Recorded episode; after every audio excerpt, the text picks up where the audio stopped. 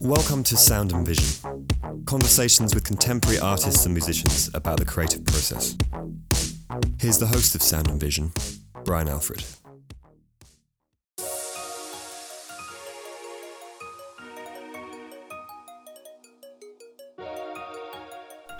Sound and Vision is sponsored by Golden Artist Colors. I'm getting ready for my spring show at Miles McEnery Gallery, and every painting, all the gesso, mediums, all of it is being made with Golden Artist materials.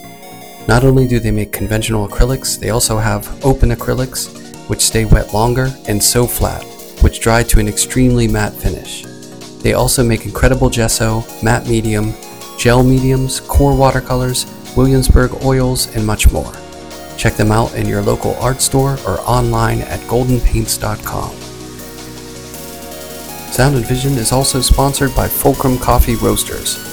Fulcrum makes amazing coffee that you can get delivered straight to your door. They even have a subscription plan where you can get a rotating variety of blends shipped directly to you. Check them out at fulcrumcoffee.com and use the code ALFREDSTUDIO to get 10% off your order.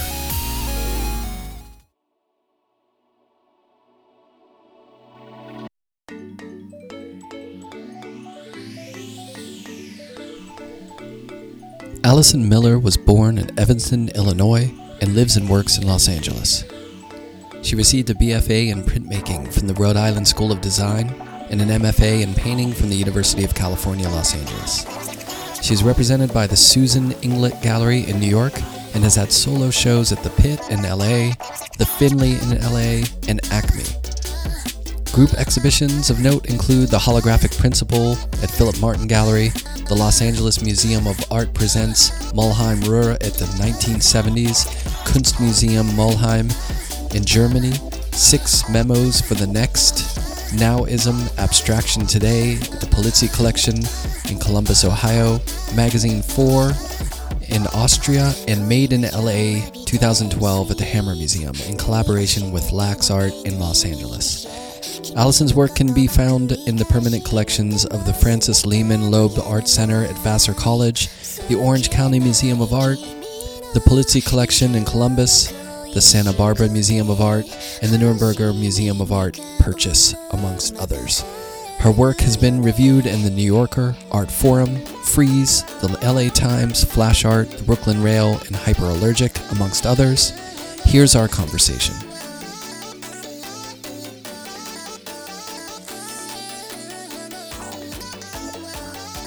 We're both 74. Year of the something. I don't know what it was. Was it Tiger? Yeah, it's absolutely a thousand percent tiger, baby. And you Tigers. were born in Illinois? Is that right? Mhm, mhm. So that's like Midwestern goodness, you know? Where are you from? Pittsburgh. I feel, I I feel like Chicago and Pittsburgh have a kinship. Very Do much you- so. Yeah, yeah. I almost went there. And Oh uh, yeah, a lot of my friends from high school went and became, well, not became, but they went and were music people and played in bands and yeah. were in that scene for a while. And it's very Pittsburgh adjacent, you know, blue collar, working class Totally. potential. Not the best weather in the world, let's be honest. Totally. Good And- music.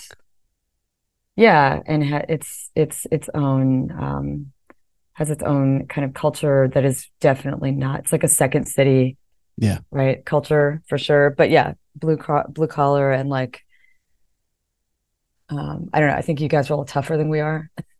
We're tough. We're tough. I don't know. You put up with that windy lake effect. Not anymore, man. It's like it's different. Like they barely get snow now. Like Oh, that's true. It's probably not So quite as bad. Yes, I, I think there's a the Midwestern similarities between Pittsburgh and Chicago. But did you grow up? Evanston is a nice little area, isn't it? It is. It's like one. I don't know if this makes sense to anybody, but it's one town up the lake, up the lake, Sure. and um, yeah, it's it's awesome. It was It was a college. great is place. it a college town? Northwestern is there. I mean, Yeah. they have a Chicago campus too, but that's the main Northwestern campus, and it's pretty, you know, relatively liberal and small enough that pretty much everybody went to the same high school. I do have to say though, my high school was 3,000 students. It was a massive, very, very real high school. It was super real. Wow, that's But, like a um, college campus or something, like a small Yeah. college.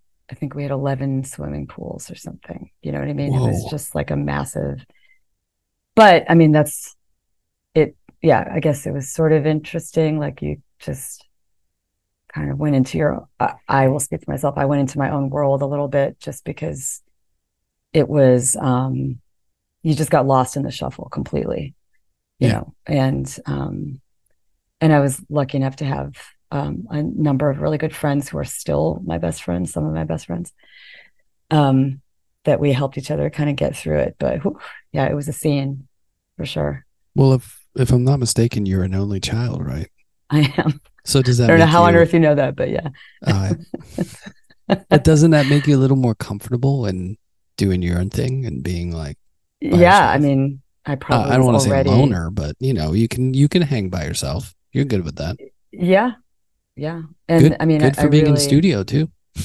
It it is. I mean, um, I can't. You know, I remember when I was I went to RISD undergrad, and for a, a like a minute, I was considering going into film, and I just thought there's no way in hell I can deal with a kind of group effort or working with other people for that extended period of time. Yeah, there's just no way. And it's probably yeah absolutely from being an only kid and um, having to entertain yourself and yeah having this your own kind of world probably dodged a bullet on that.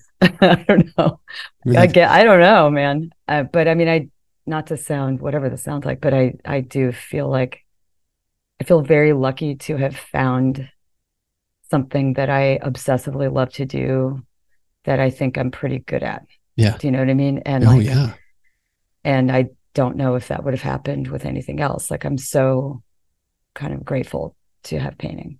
You know, don't you feel like truly. that's a real?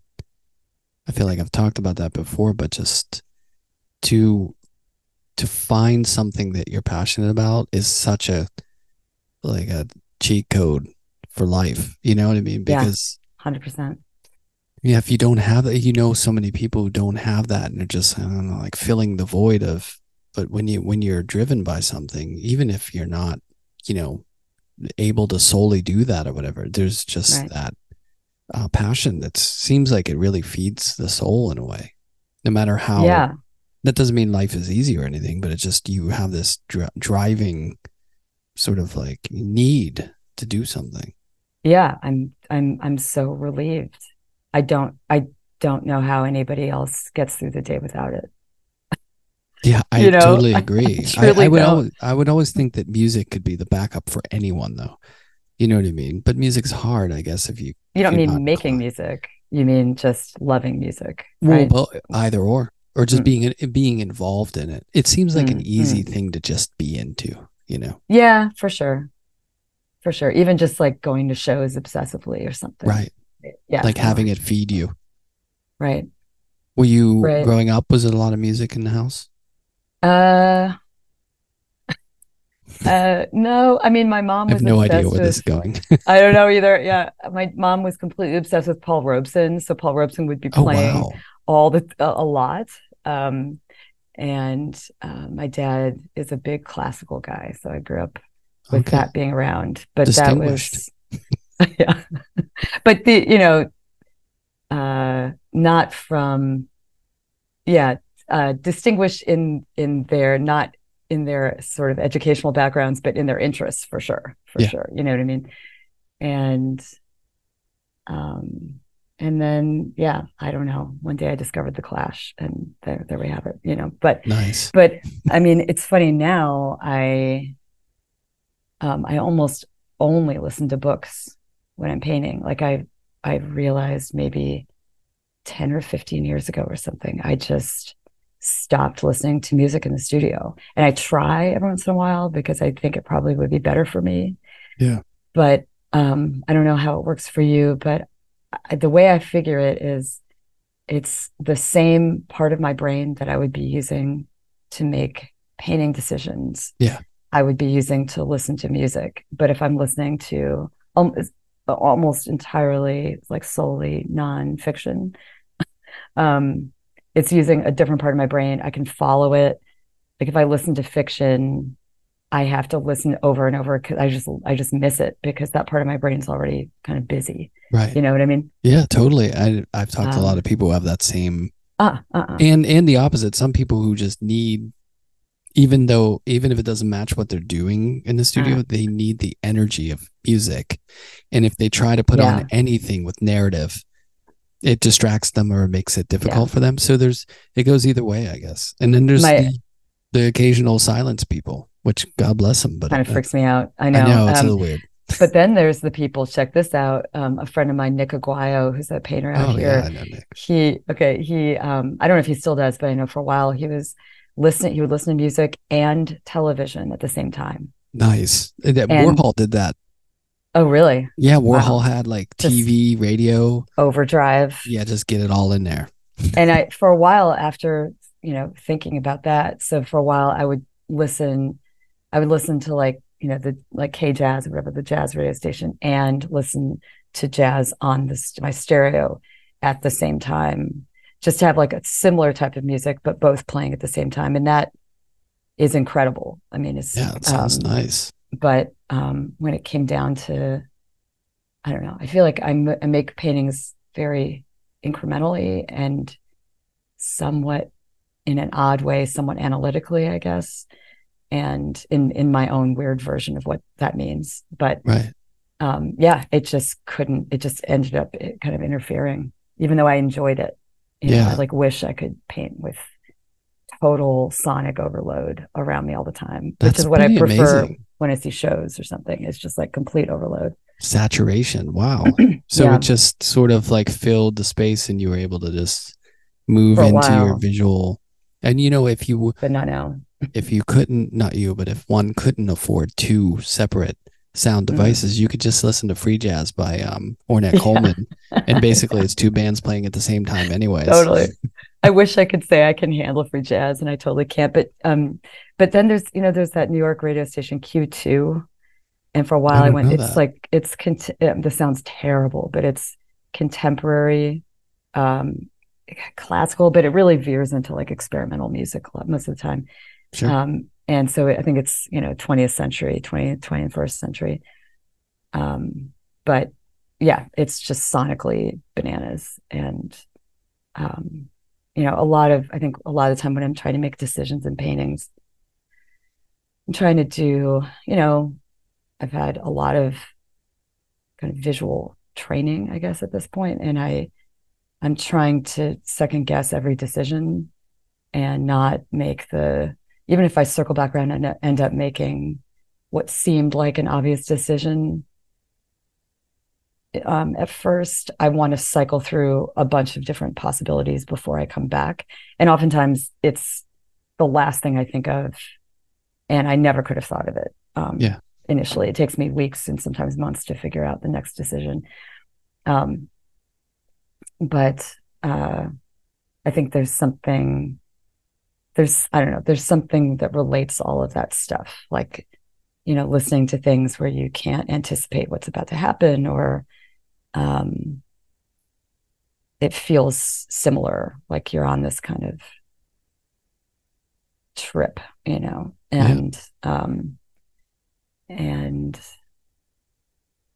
yeah it's a funny thing like you know the studio is a controlled environment that to to to a lot of uh, you know for the most part I I can control everything happening in the studio um which maybe makes it safe then to be making these things where I have no idea what how to anticipate what's going to happen in them you know it's Right. it's like the safe kind of anchor or base to start from you But yeah, if if I'm not mistaken, what I was reading about your process is that you know it does seem like improvisational to where you Mhm. don't know what's coming, which is, I think when I was making work in grad school, it was I was doing sort of generative paintings based on fractals, and they were kind of abstract, and they Mm. were really kind of I didn't know how they were going to look. Each one was like a new thing, but it's funny because it ended up becoming a process that I could predict kind of what it was going to look like. Right. And um and and I know you had mentioned Laura Owens at some point, right? As someone Mhm. I don't I think you quoted or I don't know something. Anyways, I had Laura Owens in my studio at Yale and she was she came in and she goes, It looks like you're trying to have a show.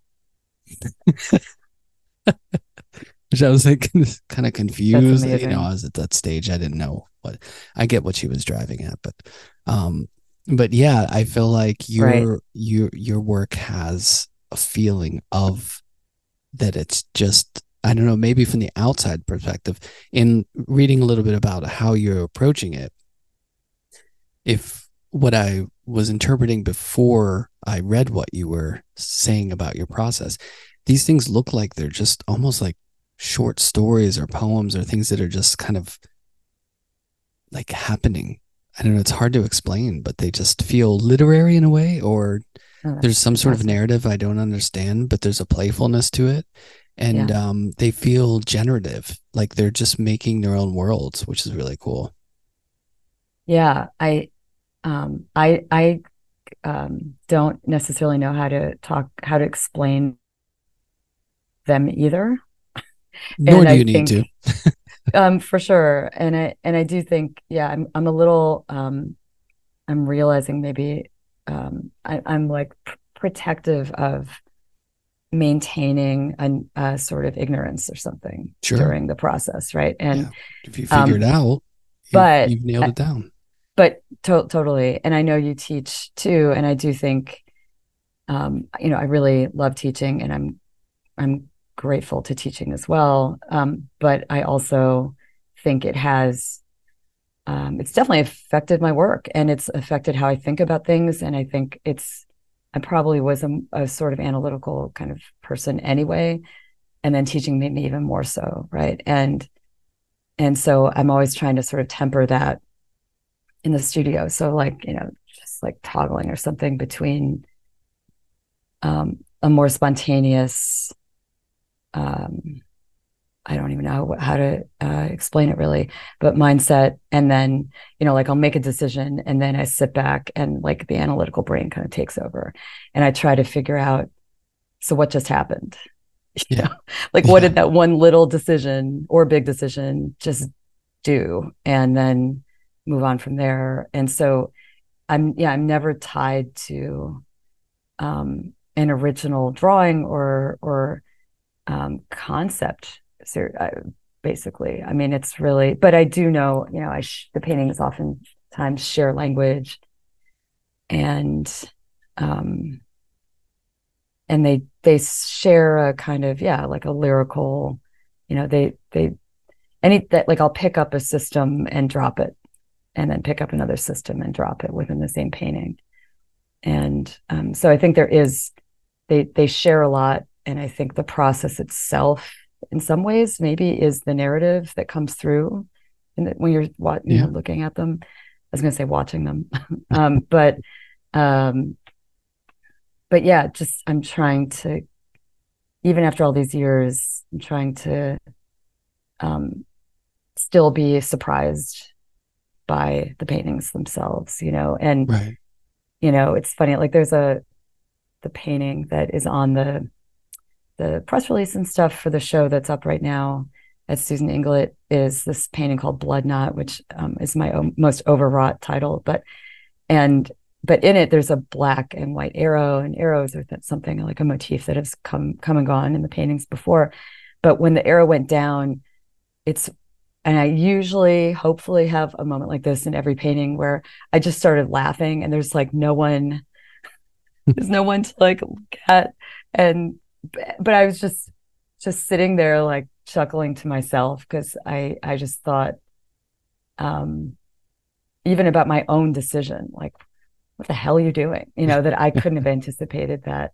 And then and then you have to deal with it you know it's like oh, the- the problem just keeps changing. And I'll say this in class too you know it's like we're we're um making up our own riddles and solving them both you know and Yeah. it's such a I, I really enjoy that headspace so much And I think there's a real beauty to people who make images that are sort of like their interpretation of the world and it's really like their vision, like like a Hiroshige or something, like the Uh, way uh, he saw the world. It's just, there's such a beauty to that. But I think there's also such a beauty to people who kind of open up the, their work to be a conduit Yeah. for things to just happen and they're not dictating it necessarily. It's just flowing Yeah. through them, which I leads to this question. I would imagine, maybe I'm wrong, that that um there's a probably a little bit of fear or not I don't know if it's fear. Worry, you know, all artists we kind of stress, fear, worry, or whatever about the Mhm. work. If there's a little bit of that with the feeling that, well, I don't know what the painting's going to be. Like, is it going to work out? Is it going to keep flowing out of me? Are these things going to keep? It's almost Yeah. like you're, you know, a, a painter who's in the backseat of the car and the painting's actually driving. And you're like, yeah. are they going to wreck this thing? Or like, I mean, I think that's the conceit, at least. You Right. know, like Yeah, that's yeah. probably bullshit. But I, but that is the, yeah, that is. But you know, it's something where at this point I've had enough shows that I don't, I don't get that worried anymore. You know, which um, just like I know it's it's worked out before, it'll work out this time. But it is like a um you know, th- there are some chances being taken. And I mean, hey, one of these days, I don't know. Yeah, I could end up with a bunch of paintings that I'm not satisfied with, and I have a deadline looming, you know. But, um, but that is, that's the game, right? Is, and that's clearly the process that I enjoy is, um, is walking that line a little bit, you know, and um, I do, I'm really trying to get better though about, you know, like this last show, I was done, I think it was a month early, which was awesome. I mean, to be able to even do studio visits and things with finished work, because the difference between almost finished and finished to me is big. Um, Yeah. But uh, so, you know, kind of get timeline wise, just getting stuff, you know, I, I feel like everything has to, I have to think everything is done about a month or two early because then I make actually the final decisions. So like I think of them as like they kind of harden in place. right. And then I can come in as a more objective viewer and think, oh, wait a minute, you know. Um, and sometimes it's the difference between changing a big kind of color of a big element in the painting, and sometimes it's a different the difference between you know ch- you know changing the color of a few drips in a painting, that kind of thing. But those final decisions I cannot make if I'm in the zone with the painting. I can't, Right. you know. It's like letting it cool, like the cookies or the pie to Totally. cool a little bit, or the steak to set so everything can kind of yeah, um it just looks different after, you know, and um and and there is a kind of clarity to it that is um you know, yeah, I, I just don't think I could have made those final decisions any earlier. I don't know. Yeah. you know. No, the the Um, and the flip side to what I said before too, it was just a sort of on the other side of the uh the the coin is that those who map out their work beforehand and feel it the fear there or the anxiety is just that it's rote or you're just Yeah. it's predictive but the thing is is like if that's your way of working you always find ways to to tweak or reinvent. And then whenever you're Yeah. improvising like you said it it resonates with the way you make things. So it's just it's natural that it happens that's that way. It's such a it's it's really cool that there's that many levels. And and those are just two sort of like examples but it's really cool that there's so many different ways that we work and make things you know and I think we develop the site and the the the practice that our psyche needs right for sure. that's yeah And that's true and if you don't you're screwed Yeah, right. Like, I mean, it's another for you, thing I'm grateful know? for, right? Is figuring out, you know, I mean, I'm um the finished work is one thing, but the process is another. And yeah, I have to sit in that room. I better like what I'm doing, right? And like Right. the process of of making these things. And I'm yeah, also very grateful to have um figured out a way to make an object that um this sounds I don't know flippant but is entertaining. I mean, yeah. I genuinely don't know what's going to happen, right? So, um, but yeah, I I mean, I, I think everybody, you know, there is a there's a real romance to maybe working more intuitively that again i think when i when i shift over to a more analytical thinking about the paintings is meant to also sort of again sort of temper that romance you know? I i don't think every every decision i make is golden. I don't you know i don't think um, i don't trust myself that much which i think is important actually to have a little distrust right? To stay on the edge a little bit. But i i know you know years ago i was the way i would make work was um you know there would be a lot of a lot of layers, a lot of a lot of decisions happening kind of on top of each other.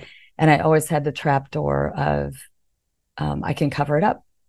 And um, and then in the last, I don't know, five or six years or so, that has shifted a bit. And I think part of it is, you know, um, yeah, I got I got I kind of knew what I was doing and I had to change um, it's it's almost like it's a similar process, but it's pared down. So I'm trying to make the right decision at the right time and less decisions. You know, so these yeah. are some of the thinnest paintings in a way I've ever made.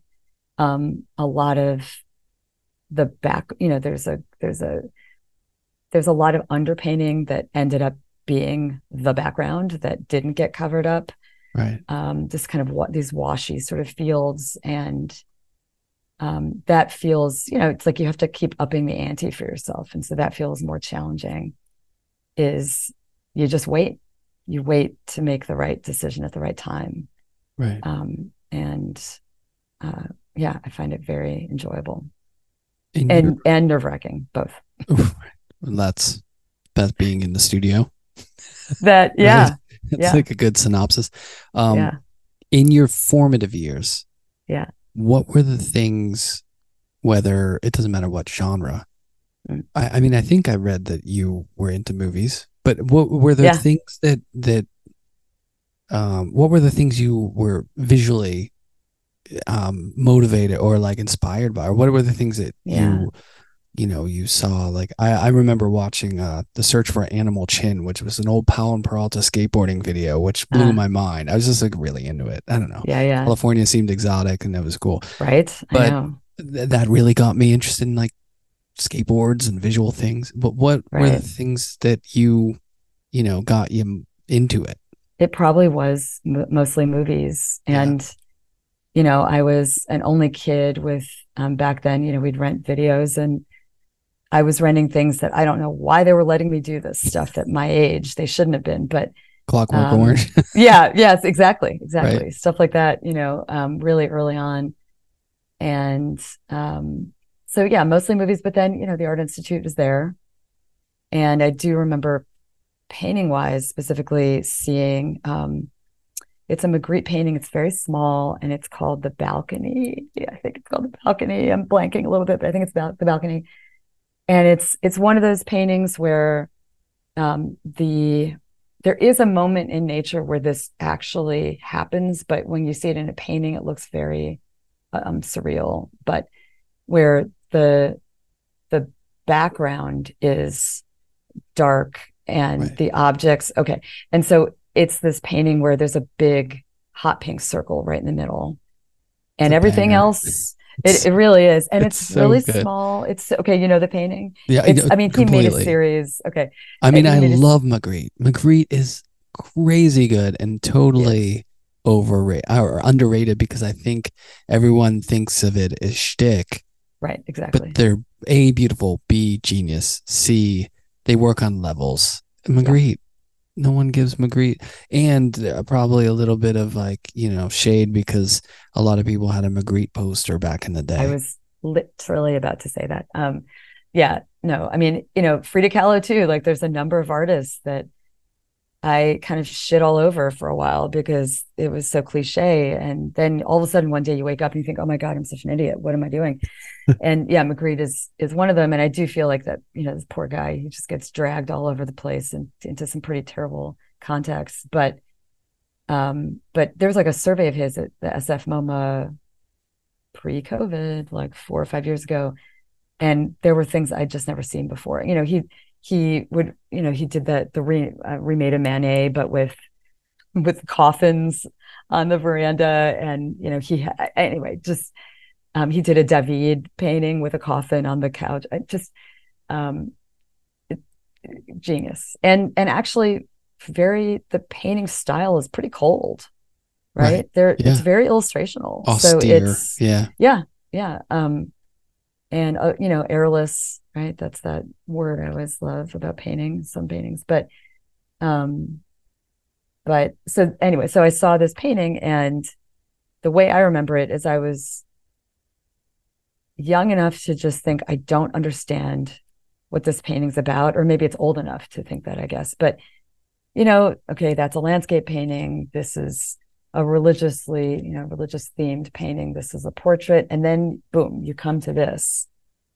And I I can tell you what everything is, but I don't understand what I'm looking at. Right. Um, and that blew my mind completely. Yeah. Um, and the idea, and I've, I think I've, I, I said this in like um, a long, a long time ago when I would um, do a lecture or something by my work, I would start it with this painting because it it really to me was oh this is color and a shape trumping pardon my french um recognizable imagery yeah and that was just shocking you know and that feels like a really kind of fitting analogy for a lot of what i find interesting in the world i guess you know yeah. is yeah there's the thing you're supposed to be paying attention to and then there's this other thing you know? right and um and actually a friend of mine ian trout who's an incredible artist in la he wrote the press release for this show that's up right now. And he he gets at some of that too that this idea of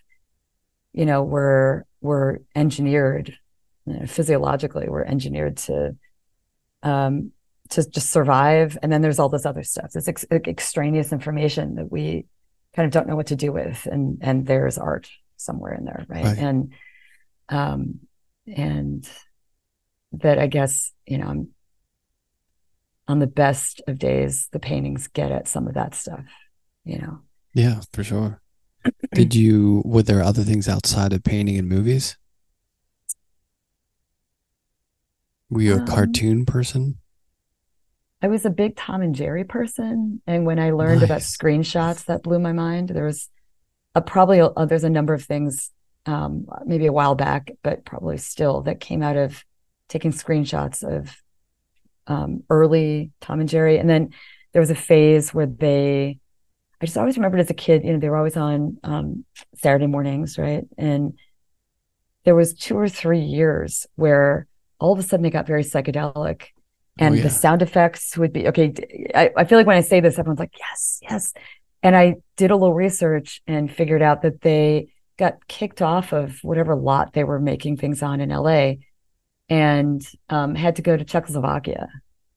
And so they took Random. production to Czechoslovakia. And so, you know, all of a sudden the sound effects are completely different. And the style, the kind of um, the animation style gets much more kind of angular and a little scary. It's a mm-hmm. little more almost subtly sort of violent or something. And um, anyway, so yeah, I, I looked at a lot of that stuff. And I do think, you know, there's things about the arrows and some very, I, I like the idea of very direct language that it looks objective, but the way it's used can't be, you know? Yeah. Um, but um, yeah.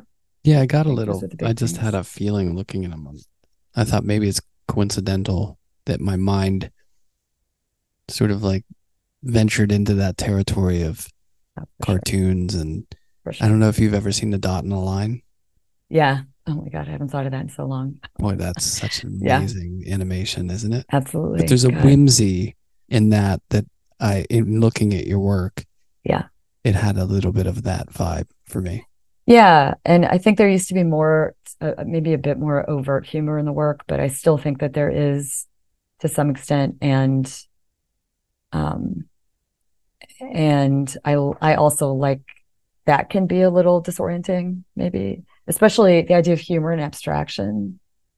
It's almost an oxymoron or something. I mean, it's just um, I, I love the idea. Yes, the paintings are a vessel, but maybe abstraction itself is a kind of vessel. Like it can sort of take what you put into it. And you know, this last show, the show that's up right now, and maybe the last two, more and more.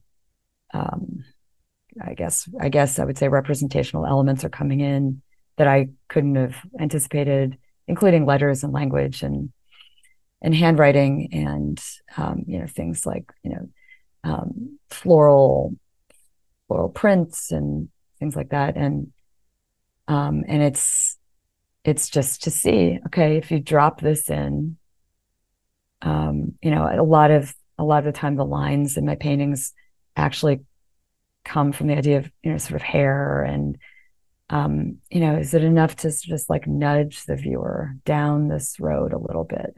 But then the painting itself pulls you back.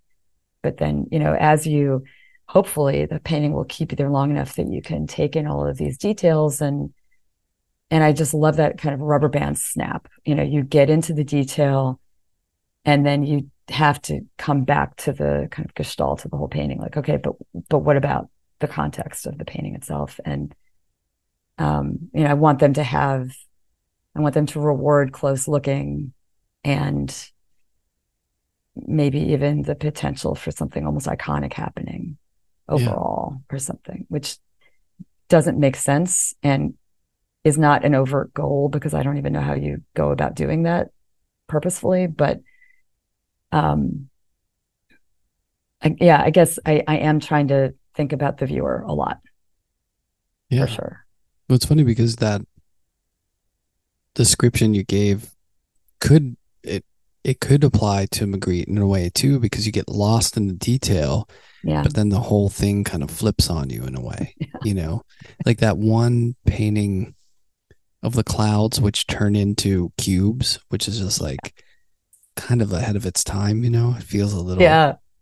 I mean, that you, you get lost in the way that it's painted in the, uh, the sky, the sort of representation, but then the weirdness of how it's broken up and quote unquote abstracted in a way. Yeah. It's like a but nice blend, you know? It, it totally is. And I also have the same reaction to someone like Vuillard, right? I mean, yeah. that's what I think is so funny. And I, I always think about this is somebody could describe a painting to you very thoroughly in, you know, in a lot of detail. And that would have almost no relationship to what the painting actually is doing you know like w- what it's of versus what it's about in a way. And and so yeah i mean it's funny. I, I feel like we really could say a lot of the same things about magritte that we could say about vuillard even though they look nothing alike. Totally different. Yeah. Um, but it still is about this conscious optical magic happening in front of you that you i don't think so i you know i've i i always think about this when i first moved to la for grad school and I went to the LA County Museum and I somehow had reached, you know, I was granted 23, it's pretty young, but still I should have, I didn't know about Vuillard, just didn't know about him.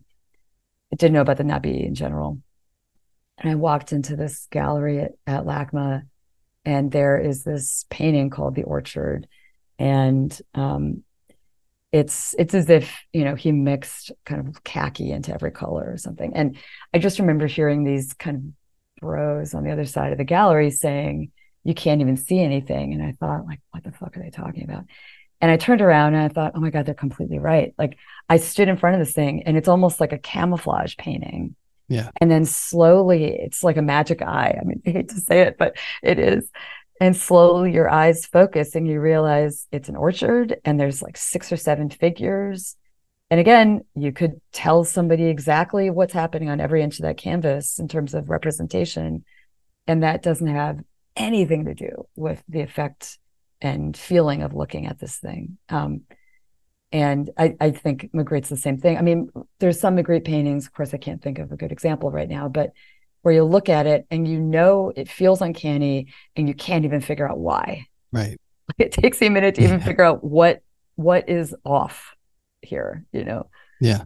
Um, and that's such a nice feeling.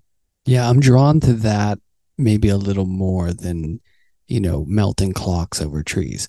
Not to say that I don't like Dali, sure. but I just feel that there's something about the subtlety of the weirdness or surrealness 100%. of Magritte that Yeah. it's almost like as it gets a little closer to reality Yeah. representation, it gets a little more strange in a way. It's like that, you know, the uncanny valley idea, right? Yeah. Um, and yeah, I mean, um, whatever anybody says about Dali, do you know about that paranoid critical method thing, the PCM No, I don't. idea?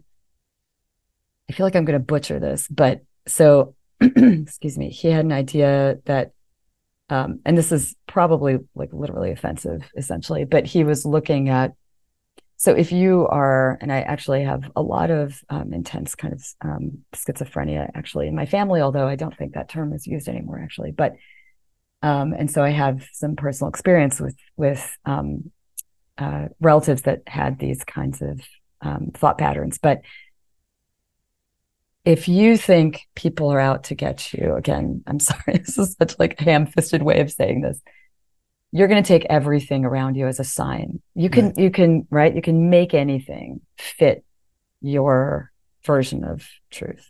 Yeah. And Dali, who was actually a very rational person, and he said, he called it paranoid critical method. And he said, why don't we consciously use that same mode of thinking about reality and the world to make images or to make art. And and he actually scarily enough he said we should um the idea was to actually eventually insert quote like false facts into reality where you can't even tell what's real anymore. Oh and i feel like yeah i know i know you know up until you know 10 years ago that was a fascinating idea. Now it's absolutely terrifying. But right.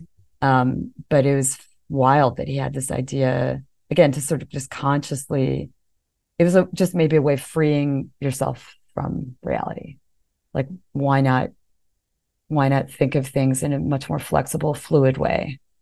Right. and um and I, I i really like the idea of him being that rational about it you know? Yeah, it's funny the But- the utopic vision of certain or sort of um you know prognostication of the future, Mm. this utopian ideal that things will change in this way. And Yeah. it always seems to go take a left turn at Albuquerque. You know, It- yeah like yeah. augmented reality now, where is that in a way that sort of surrealism is this Right. fantastical vision of that the way that our questioning of reality and and what is real the way that's shifting now is bizarre you know it's just so yeah. tense it it felt yeah so freeing when that's um those ideas lived in art or literature or Yeah. something and now that it lives in politics right it's right yeah. Um it's just been you know i guess you know the what the word is weaponized in this way that um if we can step out of it boy it's it's it's pretty interesting it's wild to watch but yeah it's um it really beats you down right oh well also not even just in politics but just in the way that we interact with our day-to-day lives yeah right it is so right ingrained in the way we live, in the Yeah. way we encounter information and ideas. Yeah.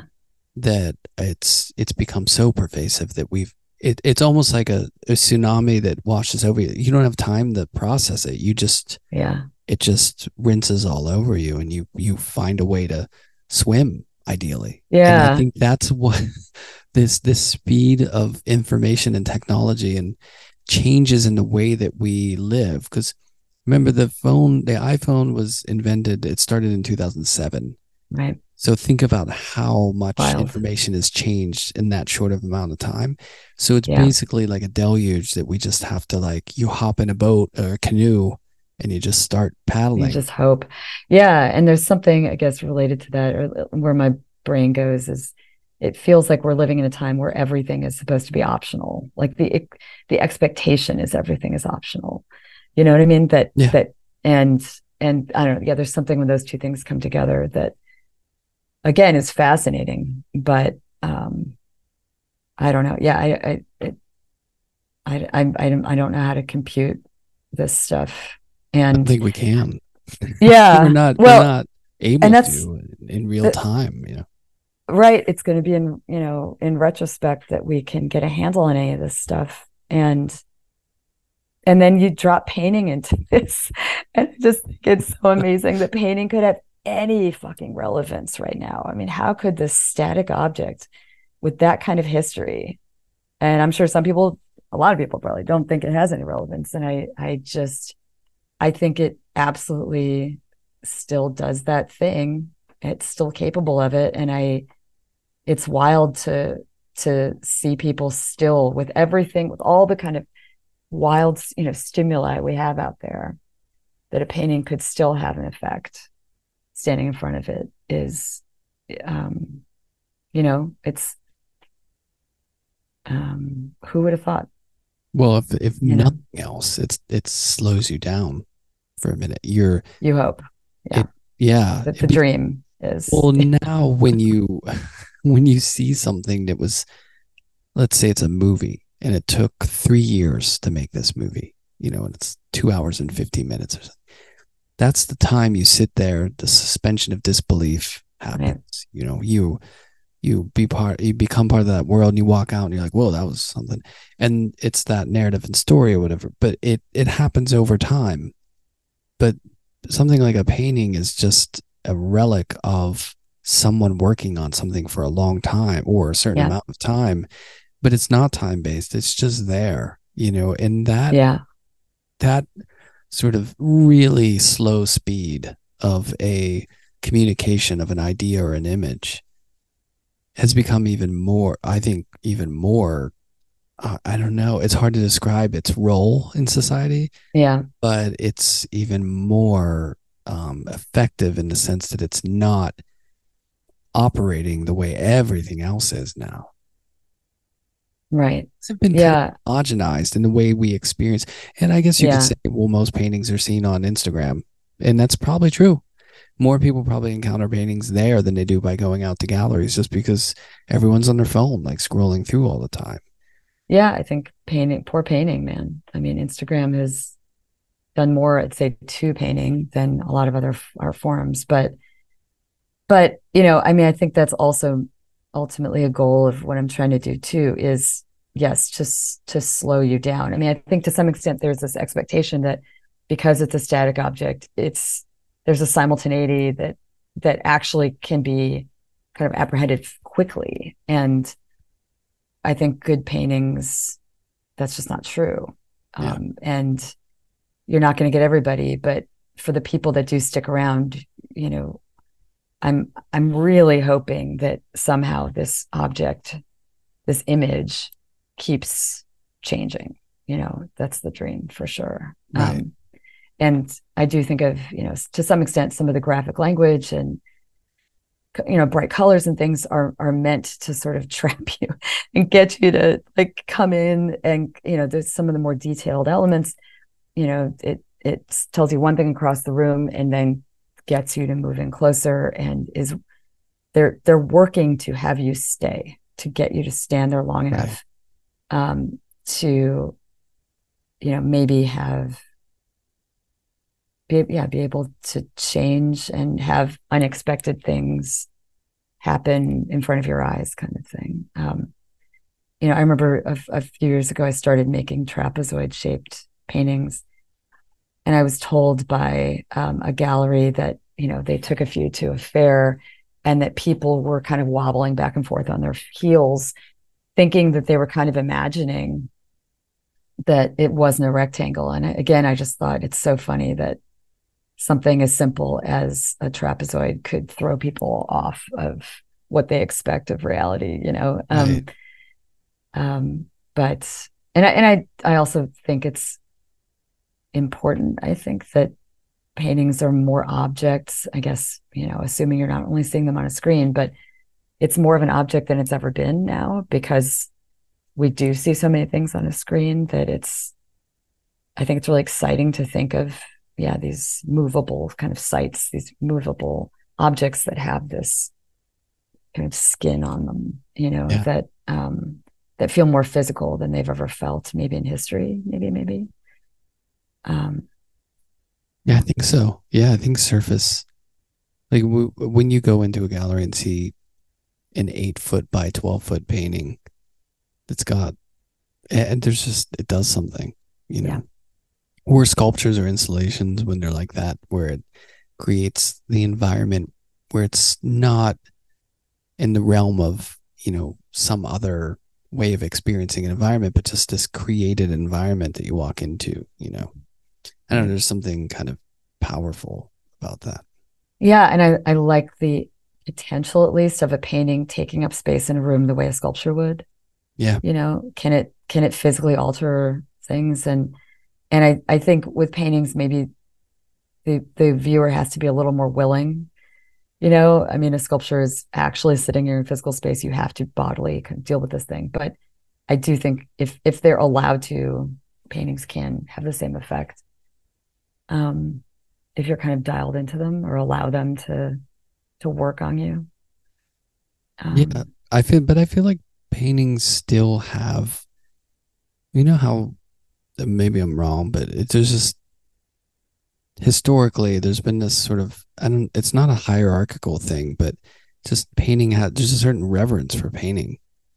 You know, like it's respected as a medium, even though it's just like a little picture on a square or what, you know, just hanging Mhm. on the wall. But people still seem to give it that. And I think to your point, that's why, like, if you just take two edges of it and bend them in a little bit, people are like, like, what the hell? you know? and it's it's it's nice that I'm hoping at least that you know so if this show that's up right now there's this a square a number of rectangles and a number of trapezoids and I'm hoping right that the trapezoid can make the rectangle a rectangle again right, Right. the rectangle is so invisible but but yeah I mean of course painting has this um massive history that gives it the weight that it has but I also think you know it has to fight for that. It's it shouldn't be a given um, at this point. I mean i think it's really interesting when we or you know students choose to make paintings at this point and you know that can't just be based on this history right? It has to be because they can still be relevant somehow now even if it's um almost despite itself that it can still be relevant i don't know but Yeah. um but yeah it's it it was interesting you know going out for the show and seeing i saw so just so much art uh and it was it was a great trip um just for the sheer amount of I, I really do think there are more painting shows in New York than there are in LA. I mean, it's just, I mean, there are obviously more galleries even, but but it was, um, it it felt it was, there was almost an overload at some point of, I, I felt like I had to take a break. I could not take in any more static images anymore. You know, um, Like, I need a monitor.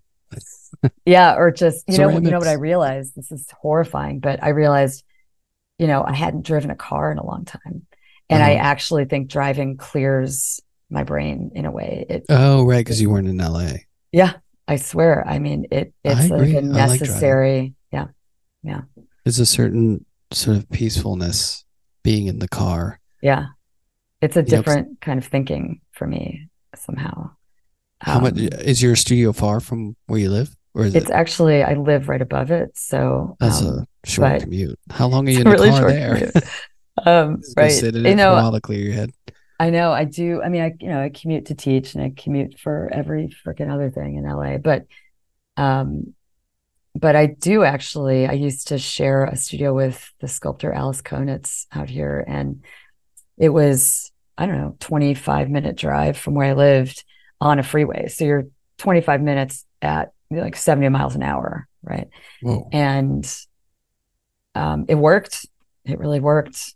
And yeah, I don't have that now. It's still it's it's okay. It took me a little while to transition into this working, right? Because right there is no um I needed to like almost like short circuit a little bit to jump tracks before I got into the studio. And so now that's a little more um I have to f- sort of force that, you know, behaviorally where Yeah. it was natural before, but so I do miss it actually. But um but it also means I don't know, the work now is part of this weird ecosystem of the where I live. It's all it all kind of loops even more. It probably honestly has has something to do with more and more elements coming into the paintings, even you know, and um, more you know, sort of representational elements coming into them, and that everything is kind of you know blending into everything else, right? Yeah. The the outside, the garden, and where I live, and the studio, and um, The light. I think I read that the light Mm. affects you too, right? Didn't you say something to that effect? it's it's really yellow out here. I was always I was warned, you know, your first show in New York, you're going to be shocked, uh, you know, because the light's so blue out there. But, um, but yeah, no, it's it's all this particulate matter means you do have this um, very Palette, yellow, right. but really, you know, I feel like our magic hour is is maybe a bit longer here or something Right. because there's so much junk in the air. Um, but um, yeah, I'm sure it's affected how I see color and how things feel, you know? Yeah. How is it? You know, a Midwesterner. You go to RISD Yeah. Yeah. and you're like, all right, I'm going to UCLA for grad school, and that Uh, was you graduated in 2001, right? yeah. Hmm From UCLA. So that yeah. that was right on the the end, not ending, but the sort of the wave of the spin article and all that Mhm. stuff had Mhm. crested. Mhm. You know, the Evan Holloway, the Mhm. Laura Owens, the Laura did Liz not go to, Craft, you Laura was not UCLA, but that was that. oh no, but the Yeah. LA sort of like you know, you, Yeah. you kind of went there. I'm sure it was buzzing at that point. Yeah. And I, I was very naive. I was 23. I didn't realize what I was getting into. And, um, and, you know, thank God for it. I mean, it really, I think I, I, you know, I kind of hated it at the time to some extent, but it's how I met a lot of my good friends. It gave me this amazing community. Um, and yeah, I genuinely didn't realize that I was making a lifelong decision by going to grad school in LA. I mean, of course you can move around, but it it felt it was the right place and I guess at the yes, at the right time. And LA has changed a lot, but I still can't really imagine being anywhere else. And back then I just always tell people it was cheap and weird. Cheap and weird, man. Truly. I mean, and you could have a shitty part-time job and have a studio and in a you know little apartment and get by and just Does it make your work small, like the community? in the art community out here. Somehow, Um, LA feels like a smaller community in a weird way, although it's spaced out. it feels a lot bigger to me now than it did, and it was so um, grad program based, Right. LA grad program based back then that it yeah that felt very um, I don't know if incestuous, but yeah we all kind of knew each other to some extent I think, but It seemed clicky from the outside. It was like there was the Cal sure. Art, there was the UCLA, and it for sure. and I had a couple friends who moved out there, and you know there was this sense of like if you weren't connected with a school, it was harder to network in or something. Where now it's like you have social media. It doesn't matter where anyone is. It's different, and it's I actually know a couple people who've moved out of LA. Yeah, me too. I mean, that's the thing is who would have thought it would become what it's what it's become now. But um but yeah, I I it's for for a while, you know, in terms of teaching, I was I don't think I was discouraging anyone from going to grad school, but I was definitely questioning it. yeah, And now I'm back on board, man. I'm back on board just because full on because and financially it's a different conversation and Oh, I yeah. I feel For all horrible school- for all all, of my students. Yeah. that's for everyone though. For every Um, college in the U.S., I feel like it's Yeah, but it's, I mean, it's almost a little financially kind of perverse to think about getting an MFA at this point. But the reason why I'm back on board so wholeheartedly is um, probably really because of social media. Like, I don't know where else you can get that level of conversation. Right. Um, it's pretty hard to get it from your, especially maybe coming out of undergrad from your peers. Um, I mean, I think I I think people need to really have more kind of crit groups on their own and do a lot of you know keep the level of conversation high once they get out of school on their own. But um, but yeah, just um, maybe grad school can counteract a bit of just the sheer kind of crass commercialism that we see everywhere, you know. And yeah. Um, so yeah, I it's I've just watched myself kind of go up and down about it over the years, but I was really grateful for it. I think it it it felt like if I can walk out of this program making work that still feels like my own, that's kind of a win, you know. And yeah. and and then yeah, and then it took me a few years to get those voices out of my head or to strain through them, right, to see what's actually useful. But at this point, you know, geez, it's been a long time, you know. But it did. Um, yeah, I'm still very glad I went, you know, and um well, how? But you know, I was just gonna say, how is LA for living as an artist? You know, because it's such a, it feels like such a Hollywood movie. You know, that kind of scene town from the outside. You know, I haven't been LA in a long time, but I mean, the day to day, I'm sure is not like that at all. But how no. is, how is the, you know, how it? I obviously you must like it because you've been there it. for, yeah. I. And I don't I mean, understand yeah. like you don't seem to miss that Chicago weather. Like I mean, yeah, it's I literally never think unless we're on fire, I just don't think about the weather here at all. And I do, I do miss the winter, of course. I miss thunderstorms more than anything though. Um but um yeah, I think LA used to be just much more possible. You could yeah. just again use cheap and weird. You could you could it felt like you could live any kind of lifestyle you could imagine here and and now it's it's much much harder. And i think probably people are going to start leaving more. And i'm not sure where people are going to go but you know maybe chicago. Maybe this is the time to go back to chicago. Um but montana.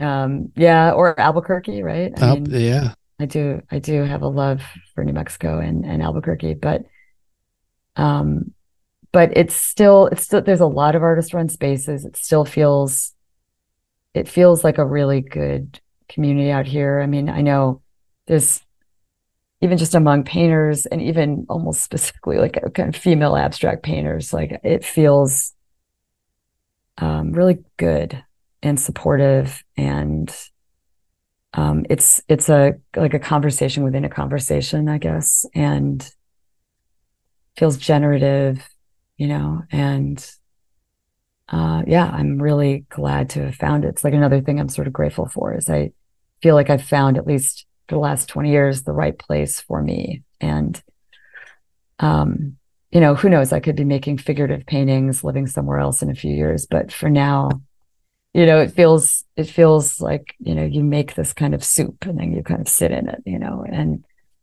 um, yeah. Yeah, it's uh I feel like these days just location is and the decentralization of things is really interesting how people are moving i mean covid had a huge effect on that too where people like i'm For just sure. you know so many people i know who lived in new york would like wait so i pay this much and i can't go see shows right. or theater shows or concerts right. or eat in restaurants then why am i which yeah kind of makes sense. But uh, but yeah, I mean, I know, know. The, it's freedom for a lot of people. I think that they can, you know, they can move anywhere really and just post stuff and try to keep that conversation going and not except, go bold. except the thing that think, I think is tricky, and you know, I I um I I at one point was offered a tenure track position in a in a kind of a smaller city, and I actually turned it down because I just thought I there isn't the community, there's not the art infrastructure, there's not the community of artists. It would be so isolating, and I'm just not at the point in my life where I'm ready for that, not quite.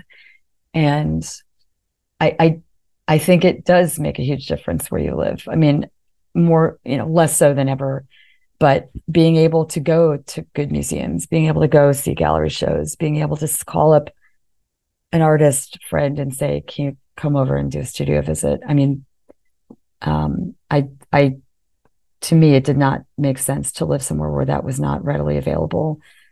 So that's the only thing, you know. And I think being also being a studio based artist feels very specific and and um, you know, even just thinking about residencies and things, there are people that are it's a lot easier for them to sort of pick up and absorb new places and Yeah.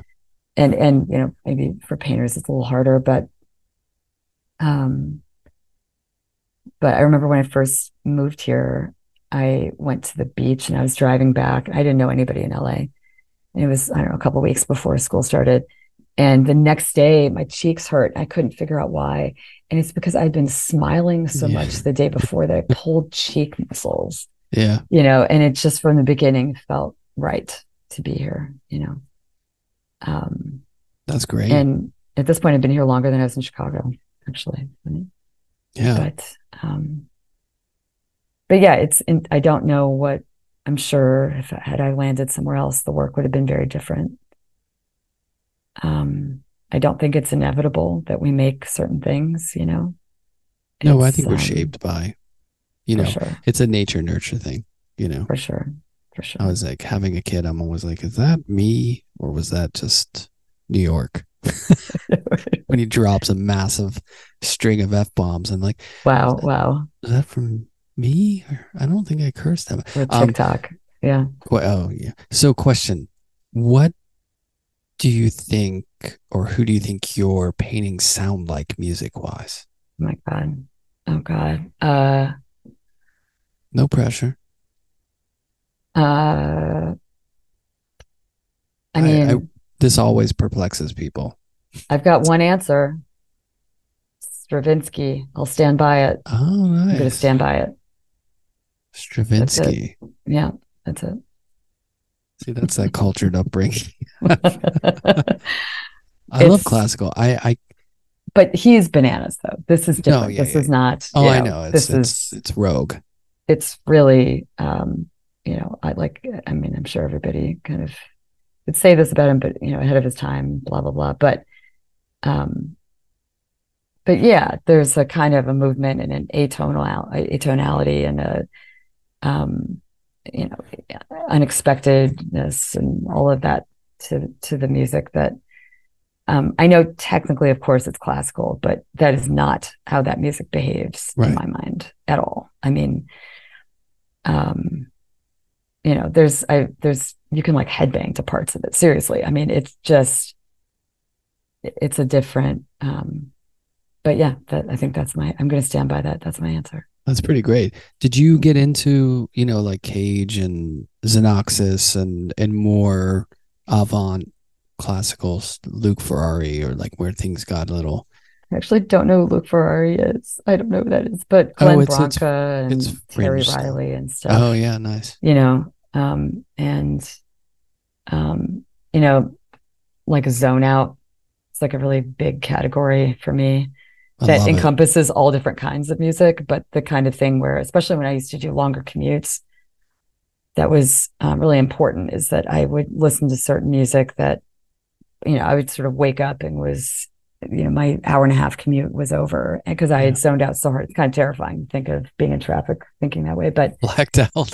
you know but um Like whoa, But whoa, it- I was driving there for a while. you know but it can Yeah. be anything from i don't know whatever um uh i mean like a band that i went to college with you know lightning bolt to yeah to stravinsky Oh, or were the Fort you know. Thunder days, right?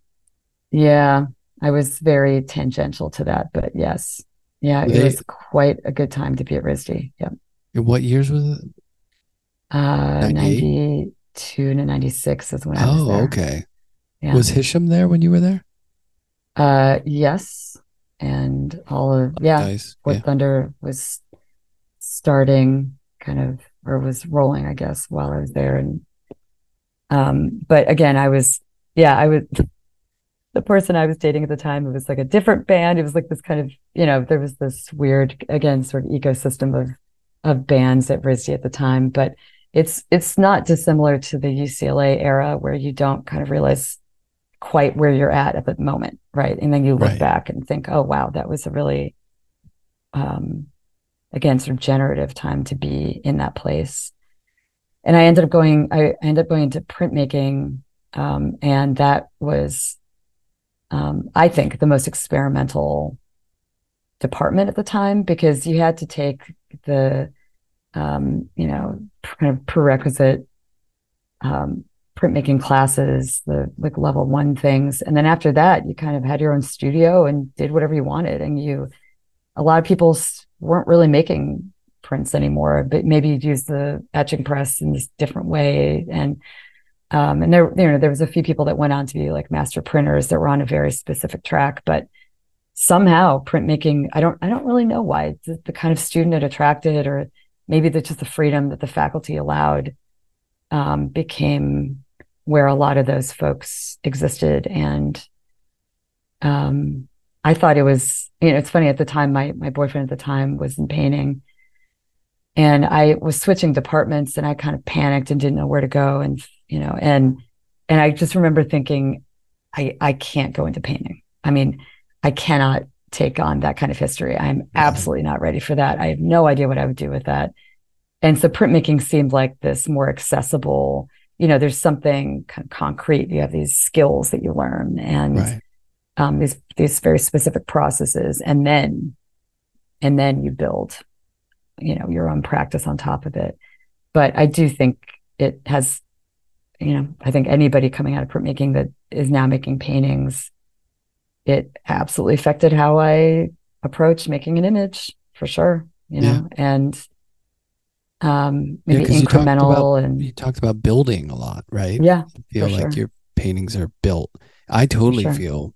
I always used to say it's like architectural the way I'm building up an image. Yeah, because it's like layered and stacked, you know, and you're yeah. But Interesting. Yeah, that's though, a printmaking sensibility, you know. I think it is, and especially my earlier work was really layered, and now again I'm trying to to to um, make less decisions and rely less on on being able to dump a final layer on top of a painting to save it. But um, but it's interesting to think about, you know, someone coming out of say a more graphic design background versus like a printmaking background, right? And and coming to painting. Um, and you know, some of the best conversations I have about painting are with graphic designers, I swear. you yeah. know, because yeah. they really look, man, and they are so in tune with balance and color and, you know, and um and kind of reading things right and um but anyway but yeah i think printmaking became it was a the department itself was a really sort of visceral place to make work and um and it was after that that i was able i think to kind of wrap my head around making actually really making paintings but i i didn't make my i think I, ma- I made the last painting class i took was in high school right so between high school and my like second year of grad school i had not made a painting not on a, a structured support right. anyway. I'd made drawings and things. When you're making images, but they just weren't for sure paintings. For sure. But there is something about maybe just the history of it, of going on to a structured support. It is different. It's for oh, me, totally. it's it's psychologically different, right? Right. Um, and but yeah, I think printmaking really, I don't know, gave me a kind of freedom and right, all of this other kind of music stuff was happening around us and um, especially after coming out of my high school. It felt really, it was like a, um, it was just a different world to be in Providence and be at RISD. I mean, it's so small and concentrated, and it feels like everyone was kind of a mutant wherever they were coming from, you know, and, yeah. um, and, uh, yeah, I had, yeah, it, it worked. Whatever it was supposed to do, I think it worked, you know. I think the uh, the printmaking community too at that time was a lot of the people of our generation were inspired by zines or posters and yeah, music right. and you know there was a kind of cross cultural zeitgeist with that kind of printed material that yeah.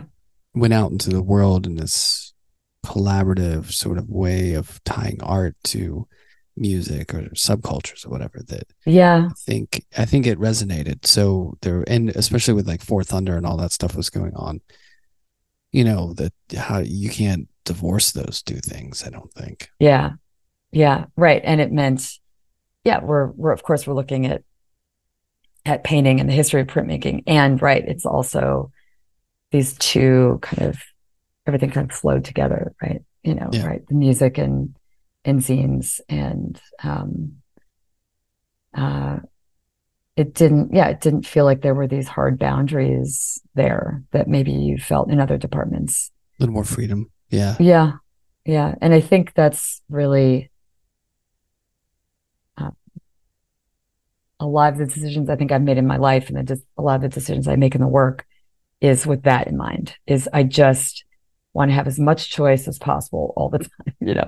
And I always feel like I want to have my cake and eat it too, you know, and and I just want to um uh you know, I get a little claustrophobic if I don't feel like that. And and again, you build the practice that you need, right? That your brain needs. And and all of these incremental decisions kind of help. There was no, you know, I'm sorry to say this, but I'm a Sagittarius, man. Like I didn't plan any of this stuff out. No, really. Yeah. Uh, it's the best sign, you know. You Wow, know that, we right? we must have We're the best. we must have been born pretty close to each other. Um, November 25th. When are you? December second. Yes. That's pretty close. damn close. Happy, early birthday. I know. Holy moly! You're only five days away. Mm. But yeah, I think there is something to that. Like I don't have the kind of sensibility to or character or whatever to map things out or plan things.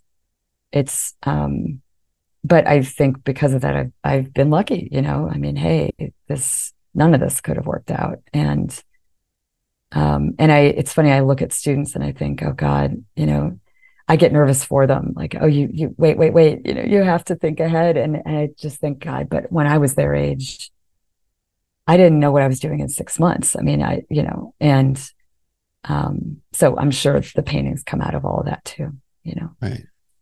Um, Yeah, you But- you share a b- birthday with my late father. oh, I'm so sorry. And also interesting. Yeah. Yeah, there's a. yeah. I, I feel a certain way about Sagittarians. I don't want to get on a high horse here, no pun intended, but I just yeah. Anyways, do you know the time we showed in the same show together? Um, was it with the Pagel show in New York? Was it the No, group show? Wait, remind so. me. No, no, it wasn't. What I'm was putting it? you on the spot. Oh, shit. What was I it? believe we were both This in the was a show long time at the ago. Orange County Museum of Art. Oh my gosh. The Mary Heilmann show? The group show around. No, uh, no, it was the collection show. It was like ten years of Oh, okay. Okay. I didn't That's go right. see it, so I don't. I can't talk to it that much. I I thought it was I cool that actually- we had we were in the same show. I knew and it's funny, I I have a picture of your work in my brain, but I think it's probably from back then. It's a little older work, I am old. but definitely not what I was saying. Because you know, uh, that means we both are, so it's definitely not what I'm saying. Right. But again, I'm embracing it, man. Like yeah, um you know There's- I, I i like you know my i um like i was with my 82 year old father today and hey we are spry my friend i mean yes, it's all you know, relative, right? it's it- really super relative My colleagues who you know taught me when I was an undergrad, you know, they're like this young whippersnapper, and I They're look at the students, now. and the students are basically two years older than my, some of them are like two years older than my son, and I'm like, oh my god, what is happening? Jeez. You know, it's it's weird. You don't Yeah. really understand time changing. It's what we were saying before. You got to get. You can't see the forest from the trees, but it's Yeah. always changing. So it's like you can never really put your finger on it. yeah yeah um and i you know i think yeah we're supposed to be ignorant of some of this stuff when we're younger like you know. Um but i yeah i always i mean i always i feel like i kind of lived like an 18 year old boy until not so long ago you know? And like so again it's yeah it's just funny that um just another way of saying yeah i just haven't planned things you know? And um but now yeah it's interesting to again to teach and to be uh, i mean i don't think anyone in the world would think of me as any kind of role model but just to be in that dynamic of being a teacher in a in front of a class i think is um, pretty hilarious. I mean i couldn't have fathomed that for myself. Um, but but you know hey it is a job that allows for a lot of freedom. Again it's like you go in you do your thing you know you figure it out on your own and um i can't imagine having anybody telling me what to do you know more than they do right now i mean Um, well, we're artists. It's kind of baked in. yeah, You know, you don't Right. want someone telling. And imagine if you were, well, unless you were the director of the movie, which I do think suits Hmm. only children, because as my Yeah, son right. is an only child and he's a film major in high school here in the the city. film major in high school. High school, yeah. He goes. Good lord! He's a film major. I know Wow, it's That's New amazing. It's weird, but I can definitely see only children being directors and bossing yeah. I can see that too. no, Again, you're- I want it. You know, You have your yeah, exactly. Very Could you specific. get used to it being your way? There's no one else. Right. You don't have to negotiate between Right. siblings, so it's just like your show. You know, Right. I mean, this is a whole other probably podcast, but I, I've thought a lot about this, and there are, I know it's, um, yes, there are a lot of downsides to it. So I won't even get into it, but I, but I don't, yeah, I, I, um, I, I always tell my friends with that have only kids that, you know, I'm, I'm available to be hired anytime they want to like come in and you know, be a consultant or something. But um, you know, I mean, it's the same thing we were talking about with the different ways of making work. There's pros and cons of all of these things, Of and it's just you know. oh, But I. I agree. I probably, um, I probably yeah, I can imagine being a director. sure. but that's what these paintings are, right? You're directing Oh, this that's what I mean. You're small, the director of the incremental- studio. but I, I just, I don't have the patience. I can't imagine being on one project for that long. Oh I mean, no, no, no. you know, yeah, in in thinking of a show, putting a show together is very different, right? But right. um, Yeah, but ideally, your gallerist isn't like a producer who's saying no, looking at your dailies and being like, nah. Can you ma- no, can you thank God. imagine? Like you make a few brushstrokes and someone pops in and is like, "Mm, I don't know about that color. uh, you hear about it. Oh, really? hear That about it. that happens? Maybe not to that extreme, but you hear about yeah, there's folks that are, you know, art directing for Ooh, lack of a better that term. gallery bullet. Yeah, for real, Yeah. for real. No, I'm very grateful to have. I've had a lot of freedom with the galleries I've worked with. Um, Yeah. again, there's that word. Um, and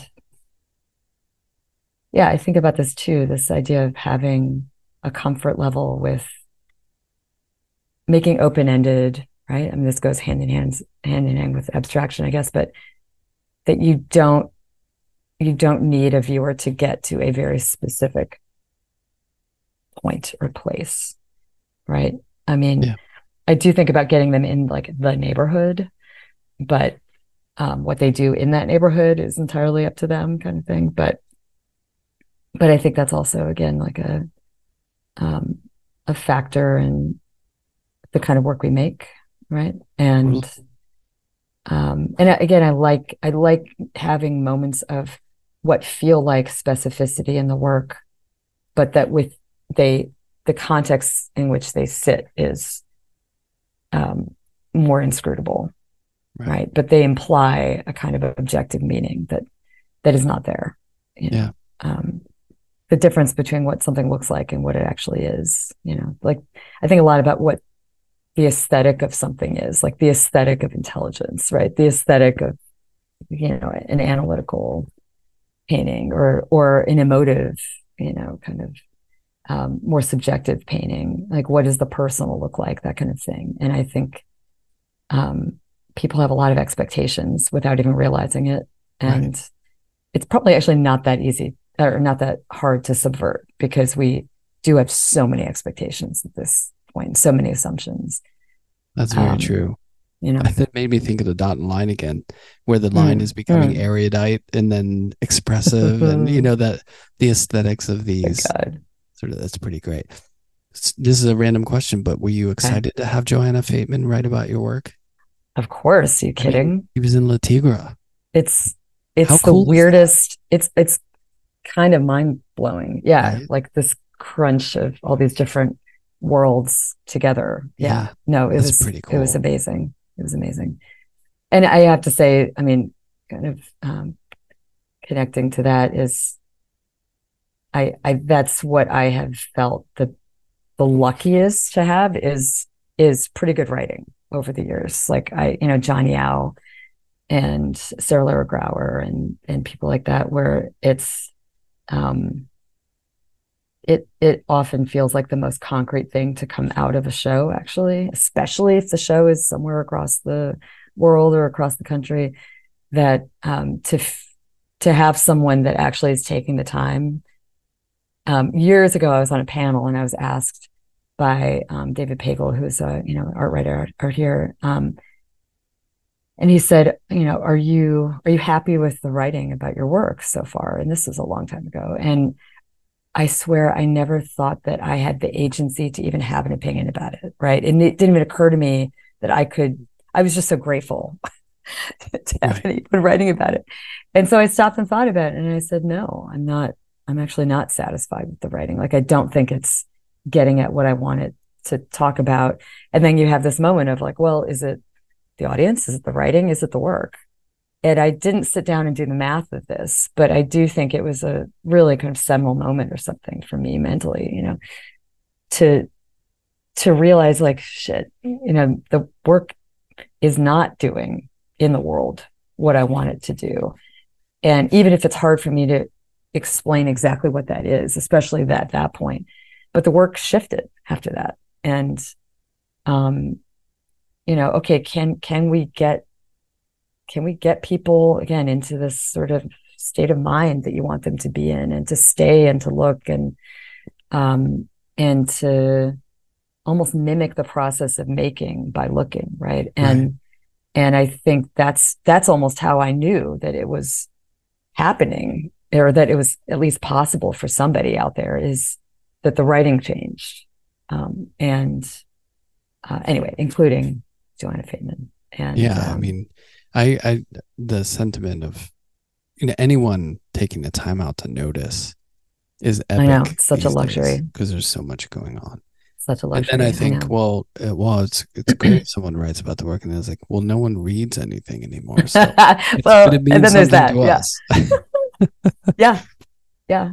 But people do. I'm just so you have. uh Do you want to talk about the show where people can see your work who aren't in New York? You know, just uh, how sure. people can find out more about you and your stuff. Um, yeah, I mean, you know, the show World, which is at Susan Inglett in New York, it's coming down on the 25th on my birthday, my birthday yeah. on your uh, your father's birthday, mm-hmm. and um, and I really, really, really hope people can get out and see it. I'm really happy with the show. Um, and then um, there's right now a group show up at Shrine in LA, the Shrine, not the Shrine in New nice. York, and um, and then we'll see what happens after that. And um, and you know, websites and things, and Instagram, website, yada yada yada. For sure, and um, and again, there's the if anyone wants to take the time, the the writing on the website, I swear it's it's um, it just feels so solid. It almost feels more solid than the paintings to me somehow now. Yeah. But um, some good stuff out there if people dig in. I mean, they can find out mm. that you hmm. worked in a flower shop and was garbage collector and all sorts. Holy shit, Brian! I know. I cannot think of where I possibly would have said oh, that. don't worry about it. You, no, no, no. It's, no, no. I'm not worried. It's just like, wow, that is yeah, painting conservation. there's a lot. I don't yeah, think uh, so. I don't think anyone knows anything about, uh, except for the fact that I just yammer on here for episodes and just. If everybody puts all of the knowledge they, they glean about you from your podcast, they probably know you pretty well, right? Yeah, I get my occasional email where people are like, you know, a little less you would be nice. it's like, well, it is a conversation. I got to talk a little bit, you know. Yeah, yeah. This, I well, I don't want you to be rude, but you can probably tell them to go. Oh, I'm not F, on payroll. F themselves, right? Like yeah. It, you can go do your version of it. Yeah. That's exactly. You know, I love it. I just get to chat with cool people like you. Yeah. So thank you. It was great to talk to you. Thanks thank for doing so it. Congrats on the show and, and happy you. birthday a little ahead of time. You as well. Enjoy it. High five. Yeah.